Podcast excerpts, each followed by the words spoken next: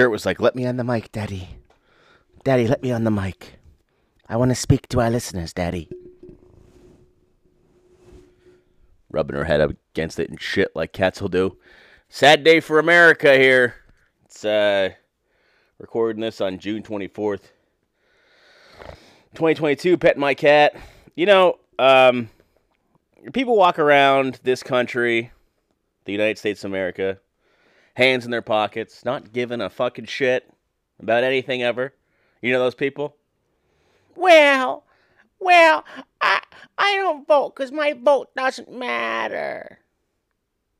Well, now, well now it does. See, because if you had voted right in 2016, you wouldn't have gotten beady-eyed Amy Coney Barrett on the on the on the uh, bench. The naked mole rat woman. It's a naked mole rat who wears a wig, and she's got like nine children. And she's like, I'm I'm a good Christian. I got all these kids, and I'm a I'm a rat woman, and I don't think women should have rights, which is weird, I know, but I am confused. And fucking frat boy Brett Kavanaugh alleged rapist. I mean, who on the Supreme Court isn't? But you know that bro. When you got a bro and a fucking mole rat, this is the kind of shit that happens. Start moving. Start moving to states where you still have rights. You know, it's gonna come down to the states. Get in your car. If you live in Alabama, if you live in Kansas, if you live in those places on this globe that uh, that don't uh, that don't care about minorities, don't care about women. Get in your car, start that baby up, head to Vermont, head to New Hampshire, live free or die. You know what I mean, baby? Are we still there? Is this what our poems or what is this? Is this a political rant? I hate getting political, but sometimes it just pisses me off because the thing about abortions in this country is rich white women who look like Mrs. Howell from Gilligan's Island in her youth will still be able to travel to whatever state they need to to get proper health care, to have the abortion done, uh, to done to be done right. Meanwhile, minorities uh, can't afford to. You know, minorities, poor, the poor and the minorities. That's who we're always shitting on in this fucking country. Let me put my boot on your neck till it actually fucking snaps. And then, uh, by the way, you have to have you have to have this child. But once that sucker comes out, we're not gonna don't we're not giving you shit. We're not gonna have we're not gonna have paid for daycares like Richard Nixon promised us. We're not gonna have shit. Nixon. We've come to an age in America where fucking Richard Nixon seems like a liberal a liberal hope. He said, "I don't think the women. I think the women should just they should have uh, paid for family leave and health care." Fucking Nixon. Now where are we? How do we regress from Nixon? How do we get more conservative, more stupid, more shitty since Richard fucking Nixon? Where are we? Who are we? Jesus Christ. Speaking of Nixon, I went uh, in Wilkes-Barre in 1972. There was a horrible flood, Agnes, and basically, if you live here, that's all anyone talks about. Uh, you know, I've been, a, as you know, I've been a bartender for a many a year, and uh, every old guy has an Agnes story. Well, they'll say, "I was at the water's edge. I was in a boat." One guy told me that when the main street flooded, his grandfather got in his boat. He said, Come on, get in the boat. So the kid gets in the boat with the grandfather. They sail down Main Street, Edwardsville, which is just a, a, a kaleidoscope of, of bars and regret. And the liquor bottles, of course, float to the top of the. Uh, of the water and they pick them up and stuff. So he brings them back to the top of the hill, and then the people of Edwardsville came to his house to drink. I've heard that story. A man told me that he was uh, his mom was helicoptered to the hospital during Agnes because she was pregnant. A good man. He's 50 years old. It checks out. It's the 50th uh, anniversary of Agnes. My father survived on a baby mattress. Put a put a put a cup of grape juice down on a table. The flood came. The waters raged. The grape juice floated up and floated right back down on top of the table. But uh, so the doc, they had a documentary last night, uh, 50 years called Agnes. It was uh, locally produced here in Wilkes-Barre. but better than you think. Pretty good. Um, narrated well, shot well, put together well. Uh, but 1,800 people showed up at the Kirby Center. And uh, the councilman, this councilman we got here, Tony Brooks, he's like uh, he's like this uh, gay historian who wears a suit everywhere. And I don't mean that he's like as like a derogatory gay thing. He's actually a homosexual, engages in relationships with men. But he wears this blue suit and he and he runs the historical society. And uh, actually, he's trying to get a book published at the local library that uh, it, that it's gonna be it's gonna be about local history, and uh, they want they're interviewing writers to uh, write this book about Little Tony Brooks, L I L apostrophe. Little Tony Brooks explores books. I mean, this city is fucking insane. Anyway, but you know how I got beef with the mayor because of the Agnes thing. Uh, not because of the Ag, but at the Agnes thing, the mayor's there in the middle of the audience, and I'm sitting there, and they're going, "Please take your seats." Please take your seats. And who's fucking standing? Who refuses to sit but the mayor? It's like you are included in please take your seats. You didn't make the movie. It felt like half the people there made the movie. There was sponsors, uh, prominent lawyers in the area that are getting like applause. It was crazy. It was wild. It was very. It was a very Wixperian thing uh, to watch and to see. But Nixon was in that movie too. He showed up and he's like, "You guys are doing great. You're doing fucking great." You're rebuilding your city. But the whole time they wouldn't give us any federal aid or whatever. It was the worst natural. It was the worst natural disaster. This Agnes was the worst national disaster in American history up to that point. It cost a billion dollars to rebuild Wilkes-Barre, and you wouldn't even know where they spent the money if you were here today. uh, what else happened to me? Hey, I went to Sonic. The Sonic reopened in town. It's been a good week for Wilkes-Barre. We premiered a documentary. Our Sonic reopened. And today I went to the Sonic. Uh, I sat there and I ordered a, I ordered a hot dog and a, and a, and I said, "Can I have a hot dog and a Coke?" She goes, "A Coke and our Dr Pepper is down." I said, "All right, give me a Barq's, give me a Barq's root beer." She said, "Oh, a Barq's, okay." Like it was like flirty almost, like, "Oh, you want a Barq's? Okay, baby, I'll get you a Barq's." And then the lady came by my car and she gave me a thumbs up. I gave her a thumbs up back, like, and she was mouthed like, "Is it good? Does it taste good?" I was like, "Yeah, it tastes good," you know. But that was like a nice moment. It's nice when people, when when you're just out there in the world and, and there's a nice, pleasant interaction. It doesn't happen too often. I try to I try to uh, uh, to be out there and bang out a few every every week or so, a few home runs with small interactions. You you you uh, Coke and Dr Pepper's down. All the Barq's. Oh, you want a Barq's, baby? Okay. Hey, maybe at this end of this episode, I'll tell you what happened with Phil in the soccer shirt. Remember? Uh, today on What Are Poems? Weird intro. Uh, we're to do Marianne Moore. She's from Missouri. Missouri. Uh, she's a big fan of the Presbyterian Church. She's a modernist poet. And her middle name's Craig. hey, we'll be back. Can I tell you something? I remember once, this is a this is how I see Amy Coney Barrett. Amy Coney Barrett. This is how I see her. When I was in elementary school, I was playing a game of Heads Up, Seven Up. I'm sure you remember it. You put your head on the desk, you put your thumb up, and someone puts your finger down, and then you got to guess who it was that got up and put your finger down. It's called Heads Up, Seven Up. Am I describing it correctly? It was the shit. It is what you waited for all week long. And it wasn't even happening weekly. It was like you would wake up on Monday and say, maybe this week we'll play Heads Up 7 Up. So I um, have never admitted this. It's a bit of a scandal. But I would scoot back in the desk a little bit, put my thumb up, stare at the floor, and get a look at the person's shoes. And then I could kind of figure out who it was. So one time, I was sitting there playing heads up, seven up. I dropped my arm, and I had a hard bit of nonsense in my nose, which I had to pick. And this psychopath comes by, ducks her head underneath my desk, and looks up at me to catch me, picking my nose, and then yells, Jake's picking his nose. It's like, what are you doing under here, lady? The area between desk and man's knee is sacred.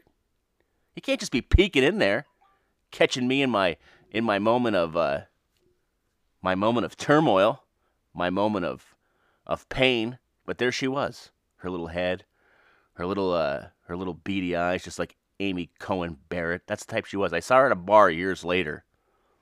She said, "Oh my God, how are you, Jake?" And I thought to myself, "Don't fucking talk to me. You blew me up during Heads Up Seven Up 30 years ago. Said I was picking my nose. Now everyone knows I pick my nose. But everyone picks their nose. Let's not pretend people don't. It's not uncouth. It's a hole in your face where there's stuff. Sometimes you gotta get that stuff out. I'm taking the hard line here. At least as a child, you don't know. You don't know as a child. Children know nothing. Children are small brained, little versions of ourselves who can't drive or drink from large glasses without dropping them on the floor. That's why I'll never have them.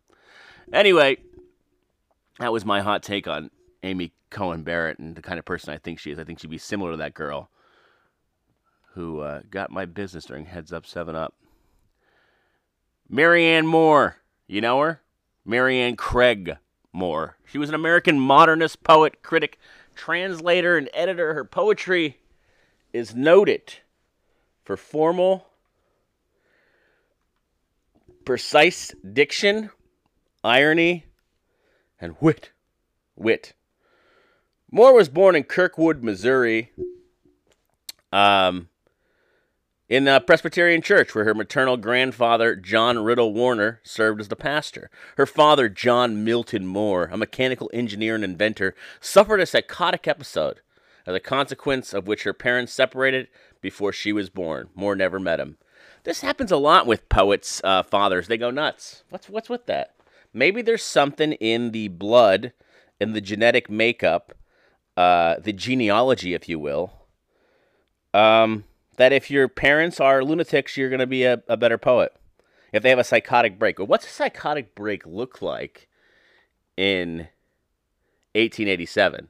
I mean, they don't even know that, like, like it's a small town. It's Kirkwood, Missouri, for Christ's sake. There's one guy, this poor guy, John Milton Moore, mechanical engineer. He's an inventor, and he loses his mind one night. No one knows how to deal with that. There's no services. They just they just like walk around and say, I think he's got the madness. I think John Milton Moore's got the madness. And then, you know, John Riddle Warner, the Presbyterian church, they all have three names. John Warner Moore, John Warner Moore, no, yes, John Riddle Warner, he uh he's probably like, No daughter of mine will be will be kissing and, and, and being frank with that mechanical engineer and inventor who, who suffered a psychotic break. You will be separated and you will raise a daughter alone here in the Presbyterian church. That's my uh, end scene. That's my impression of what happened there. Uh, so she and her elder brother, John Warner Moore, more than three names, uh, they were reared only by their mother, Mary Warner Moore. The family wrote voluminous letters to one another throughout their lives, often addressing each other with playful nicknames and using private language. So they're inside joke people. You like that inside joke people? I do. I can't think of any, any inside jokes I have, and what's the point of telling them? Because you wouldn't get them. That's how, but see how that made you feel? That's how they are. So I don't really like them too. I guess inside jokes are a double edged sword, depending on if you're on the inside or the outside. I hate to get philosophical with you here today, but that's, that's, that's, uh, boy. If I could speak clearly, imagine how successful this podcast would be. If I could get through a sentence without stuttering like a fucking whipple, whipple will, you know? Like her mother and her elder brother, Moore remained a devoted Presbyterian, strongly influenced by her grandfather, approaching her Christian faith as a lesson in strength, vindicated through trials and temptations. Her poems often deal with the themes of strength and adversity. She thought it was not possible to live without religious faith. Moore lived in the St. Louis area until she was six. After her grandfather died in 1894, the three strayed with relatives near Pittsburgh for two years. Then they moved to Carlisle, Pennsylvania, where mother found employment teaching English in a private girls' school. Moore entered Bryn Mawr College in 1905. Bryn Mawr, famous for, I think everyone's a lesbian at Bryn Mawr. I had a friend who went to Bryn Mawr, then she moved to France, so I'm sure she's eating bread and dating women. But that's like a thing. That's not even. I, I feel like I'm being uh, like a bigot here during Pride Month. But that's a thing. People at Bryn Mawr know that they're lesbians. I'm not. Like I'm not. I'm not throwing that out there the first. Like if you asked people at Bryn Mawr what's Bryn Mawr known for, they'd be like, "Oh, we're we're all lesbians here." I love lesbians. She was graduated four years later. She graduated four years later with an AB, having majored in history, economics, and political science. The poet H.D., we know her, was among her classmates during their freshman year. At Bryn Mawr, Moore started writing short stories and poems, the campus literary magazine, and decided to become a writer. After graduation, she worked briefly at the Lake Placid Club, then taught business subjects at the Carlisle Indian Industrial School from 1911 to 1914. The Carlisle Indian Industrial School in Carlisle, Pennsylvania, was a flagship Indian boarding school in the United States from 1879 through 18, 1918. Uh, it took over the historic Carlisle barracks, which were transferred to the Department of Interior from the War Department. And uh, basically, it's like um, a, simula- a simul- assimilation for uh, Native American children, trying to make trying to make them lose their lose their uh, lose their uh, customs, their culture. Try to take all that away and make them make them white as Wonder Bread. Uh, that was the plan that the American government. See, the American government always sucked. That's the running theme here on What Are Poems today. Screw the government and what they're doing here. They're not assimilating assimilating Indians, Native Americans. What are they doing? They're taking women's rights away. Let's give them rights for for about uh, 60 years, and then we'll take them back. We'll take them. No, no, no takey backies. American government. Moore's first professionally published poems appeared in the um, Egoist and Poetry in the spring of 1915. Harriet Monroe, the editor of the later, would describe them in a, her biography as possessing a musical profundity. Man, everyone talks better back then, don't they? In 1916, Moore moved with her mother to New Jersey, a community with commuting transportation to Manhattan. Two years later, the two moved to New York City's Greenwich Village, where Moore socialized with many avant garde artists, especially those associated with Others magazine. Uh, these include the evil Ezra Pound, our buddy William Carlos Williams, uh, Manic Pixie Dream Girl HD, T.S. Eliot, and later Wallace Stevens. Moore's first book, Poems, was published without her permission in 1921 by Imagist poet H.D. and H.D.'s partner, uh, Moore's later poetry shows some influence from the Imagist principle. So H.D. says, hey, uh, Marianne Moore wrote a book. I'm going to publish it on the sly. Her second book, Observations, won the Dial Award in 1924. She worked part time as a librarian during these years. Then, from 1925 to 1929, she edited the Dial magazine. You know, a note on librarians and libraries and the importance of libraries. When I was watching that Agnes Flood documentary, the only time I heard people gasp, and it was horrifying to see what happened to Wilkes-Barre and all that, but the only time I, I heard an audible gasp in the audience was when they showed uh, the library here in town and all the destroyed books outside. So I think it's kind of profound that books still possess something in the American consciousness. They mean something. To see the books destroyed, the pages wet, never to be read again. That tomb of knowledge and imagination, uh, desit, desit, destitute uh, on the ground there, made people gasp. And librarians, I just saw a thing where, you know, a guy needs a job. So he goes to the library and he can have a meeting on a computer at the library and he can get the job and the library can help him do all this stuff. We need them. They're the engines. They're the engines of, uh, of innovation in a lot of ways in America. I remember going to uh, the Philadelphia has a great library system, and I remember uh, their their main library there by the Boulevard is really cool. You know, if you have a chance, go to Philly, go to a library. That's my suggestion, or go to the Ghostbusters library in uh, New York. Check that out. That's fun. Go to a library. Get a book of poetry. Be better than those people that we've elected to take away our rights. We we never elected. We don't elect the Supreme Court. We elect a man who then chooses people, and then they decide if we have rights or not. That doesn't make much sense, does it? Huh. Uh, this position in the literary and arts community extended her influence as an arbiter of modernist taste. Much later, she encouraged promising young poets like Allen Ginsberg and James Merrill. When the Dial ceased publication in 1929, she moved to 260 Cumberland Street in the Fort Greene neighborhood of Brooklyn, where she remained for 36 years. She continued to write while caring for her ailing mother, who died in 1947. For nine years before and after her mother's death, Moore translated the fables of La Fontaine. In 1933, Moore was awarded the Helen Haire Levinson Prize for Poetry Magazine. In 1951, her collected poems won the National Book Award, the Pulitzer Prize, and the Bollingen Prize. Does it really matter if you get the Bollingen Prize if you get the Pulitzer Prize? I don't know. In the book's introduction, T.S. Eliot wrote, My conviction has remained unchanged for the last 14 years that Miss Moore's poems form part of the small body of in life, of part of body of durable poetry written in our time.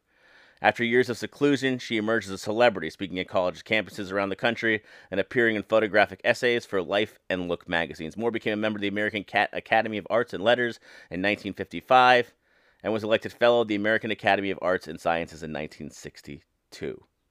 She moves to Manhattan, then she moves back to Greenwich Village. She's moving all over New York. Uh, she threw out the first ball uh, to open the season of Yankee Stadium in 1968. Um, she was a known baseball fan, first the Brooklyn Dodgers and then the Yankees. She then suffers a series of strokes in her last year. She dies in 1972, and her ashes were interred with those of her mother at the family's, family's burial plot at the Evergreen Cemetery in Gettysburg, PA, Pennsylvania. By the time of her death, she had received many honorary degrees and virtually every honor available to American poet. The New York Times printed a full page obituary in 1996. She was inducted into the St. Louis Walk of Fame. She corresponds with that dirtbag piece of shit Ezra Pound from 1918 and visited him regularly during his incarceration at St. Elizabeth. She opposed Benito Mussolini and fascism from the start and objected to Pound's anti Semitism. Moore was a Republican and supported old Herbert Hoover. And in 28 and 32, she was a lifelong ally and friend of American poet Wallace Stevens. Um, and she. Uh,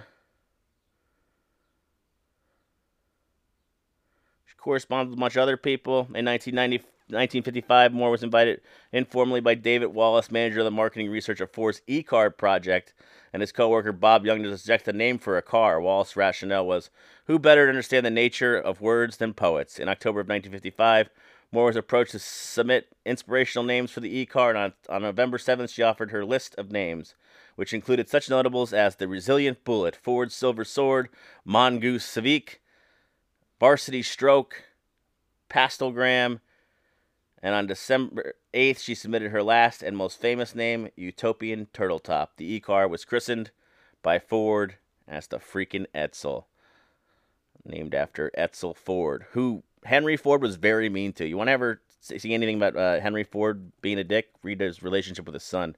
It'll make you sick. Hey, we come back a little bit about her poetic style, read a few poems for her, and we'll head out this week on What Are Poems?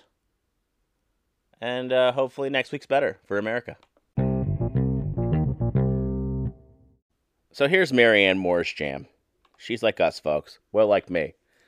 Uh, her most famous poems is poem poetry, and in it she says imaginary gardens with real toads in them. That's what she wants poets to produce: imaginary gardens with real toads in them.